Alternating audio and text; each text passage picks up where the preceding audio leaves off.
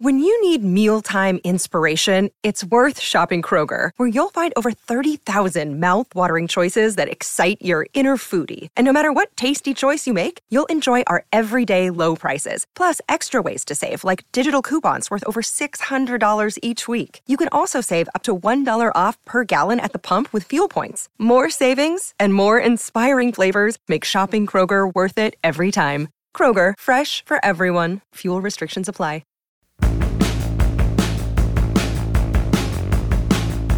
Well, hello. I am Matt Williamson, and it is Friday. I am going to Harrisburg for my daughter's volleyball tournament this weekend, but I might record one from the uh, from the hotel room for you guys for Monday morning. Get ahead of things, uh, especially if some news breaks on Lamar, Aaron Rodgers, whatever. Maybe some Steeler cuts or things of that nature, because things are really heating up here by this time next week, we'll have several days of free agency in the books, probably have 50 moves around the league, including, I would assume, a couple by the Steelers.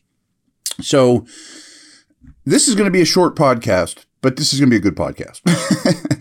and it's one of things I look forward to every year is Football Outsiders, footballoutsiders.com. They've been doing it for a very long time. I cite them often. Their adjusted games lost numbers come out, and it came out this morning. And what that means is how injured were all 32 teams. I think this is really important. I think they're the best at doing anything of that this sort. They've been doing it for a long time. Injuries, as you know, are you know one of the probably the worst thing about the game. You know, I mean about this sport. It's unfortunate. You know the durability. You know the ability to play a full season you know, war of attrition. Niners lose their quarterbacks in the in the championship game. You know, there's absolutely luck involved. So what you learn though is maybe the teams that were super injured were better football teams than their record indicated when it was all said and done. And maybe they're primed for a bounce back. Maybe teams that were super uh, healthy we're a little lucky and it's very unlikely to you know keep going year after year. So I'm not going to go through every team in the league, but let's start with the most injured teams in the league. So the Broncos. The Broncos narrowly beat out the Rams as the most injured team in the league. They put a score here that's 148.6 versus 146.6 which doesn't really mean anything to me. I don't really care about the scores. But what they said was they the Broncos were the champ, the worst, whatever. They were the most injured team, narrowly surpassing the Los Angeles Rams.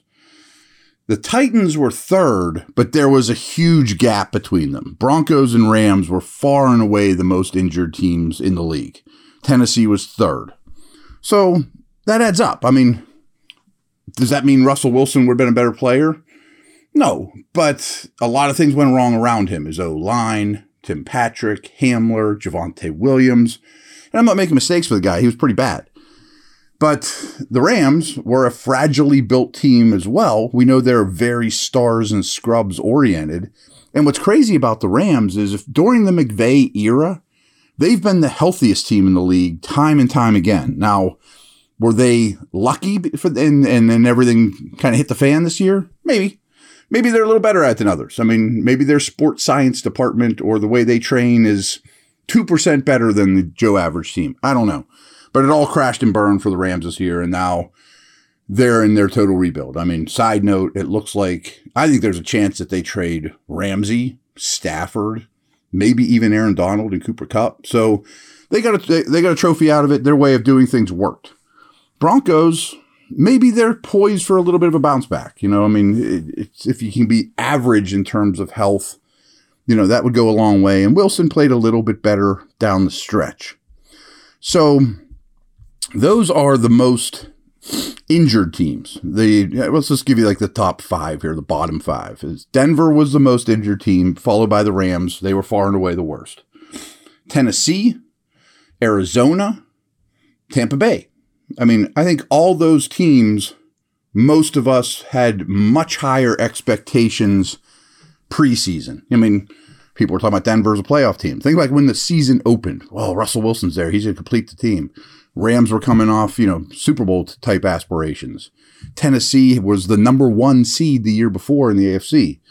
Arizona was horrible this year, but people thought they were more of a 500 team coming into the year. Tampa's been really, really strong for the Brady era. And much like the Rams, that crashed and burned this year. So those were the five most injured teams, or yeah, followed by Detroit, the Giants, and the Ravens. The Ravens were hit really hard this year. They end up being 25th. And I want to see who else in the division shows up here. Cleveland was the 13th healthiest, so they were pretty fortunate all in all. Cincinnati was the 10th healthiest, so they were pretty fortunate overall. And Cincinnati's been pretty injury free during these last two years, which has been a big part of you know their success. I'm not saying they're lucky or you know paper champions or anything like that, but um, it's interesting too about Baltimore is last year, 2021 season, they set Football Outsiders record for most injured team ever.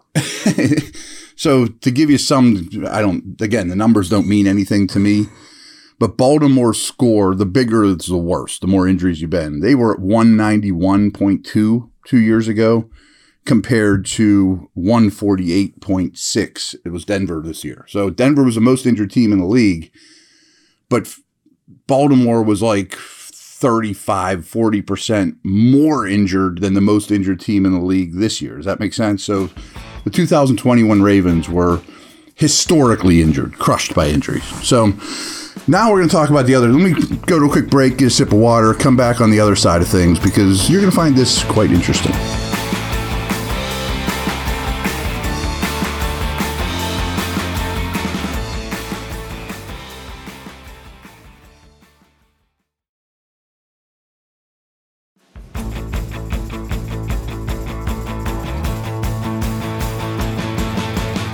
All right, we talked about teams that got killed by injuries, right? Well, who was on the other side of things? Pittsburgh Steelers were the least injured team in the league. They fin- Pittsburgh Steelers finished with a league low 32. You know, again, the numbers don't mean anything, and missed the playoffs.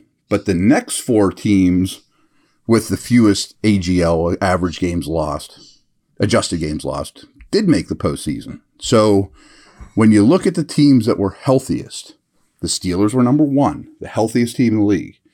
And why I'm really harping on this is they're not going to be number one next year. I mean, it's just, they'll probably be 15th. They might be 25th. They might be 32. They might be fourth, but they probably are not going to be the healthiest team in the league.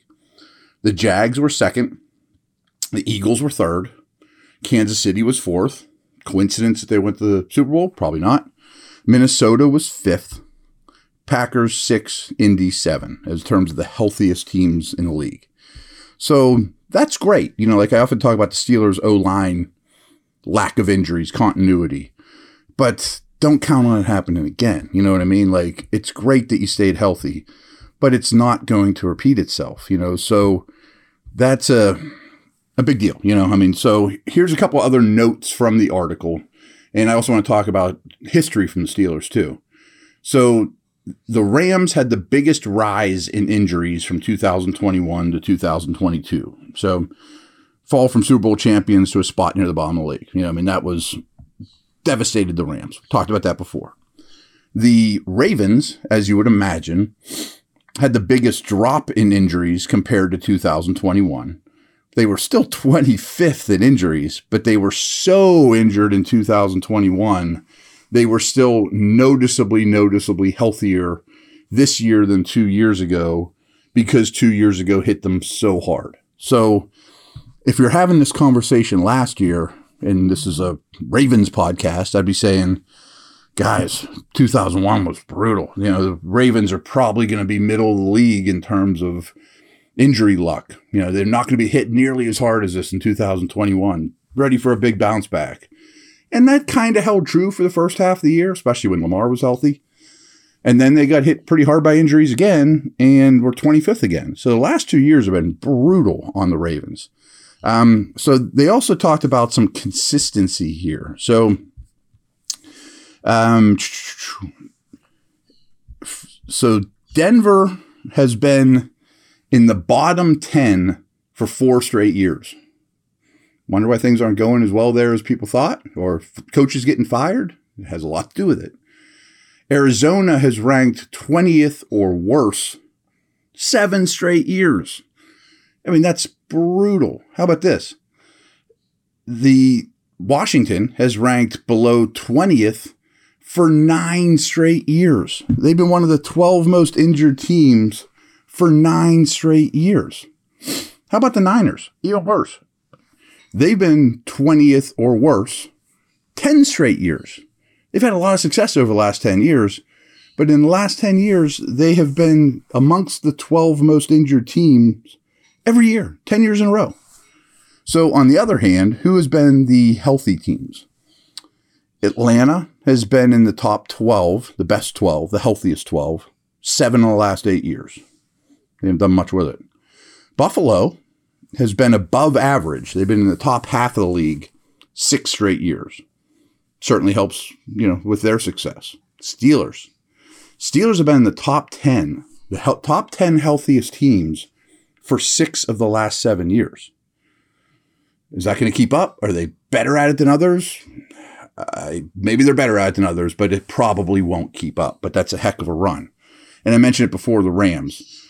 They've been in the top 10 for six straight years before they just went in the toilet this year, health wise. So the McVay era was ridiculous for the Rams until this year. Every year they were like really close to the top of the league in best case scenario here. So the other thing they did was offense versus defense. And later, I think next week, something like that, the they're going to go every position. Who was most injured at running back, uh, O line, whatever. Doesn't interest me as much. I'm kind of just more interested in each side of the ball. So the healthiest offenses in football last year were the Steelers number one by a very wide margin. Just think about it. I mean, they hardly lost anybody. Bills were two, Indy was three, Eagles were four. But the Steelers were far and away the healthiest team in the league on offense last year. Um, on defense, the Steelers came in 11th, you know, the 11th healthy, healthiest. So, um, who was number one there? I can't find it off the top of my head. The Jets were the healthiest defense in the league. Last little nugget here, and this is Steelers related. So I'm just going to read this verbatim about how they summed this up with the Steelers. Finally, we have to point out the very tiny offensive AGL, adjusted games lost, put up by the Pittsburgh Steelers. Their starting lineup on offense missed two games all season. Two. Kenny Pickett was inactive with a concussion in week 15, and Pat Freiermuth was inactive with a concussion in week six. This is definitely one reason why the Steelers came out surprising 18th in offensive DVOA despite a rookie quarterback. So that absolutely is not going to hold up. You know, when I talk about things like they better get two more offensive linemen, and I don't think they need starters. They better get some other pass catcher. This is why. You know what I mean? I mean, they're not going to miss two offensive games all year with inactives. I mean, that's insane.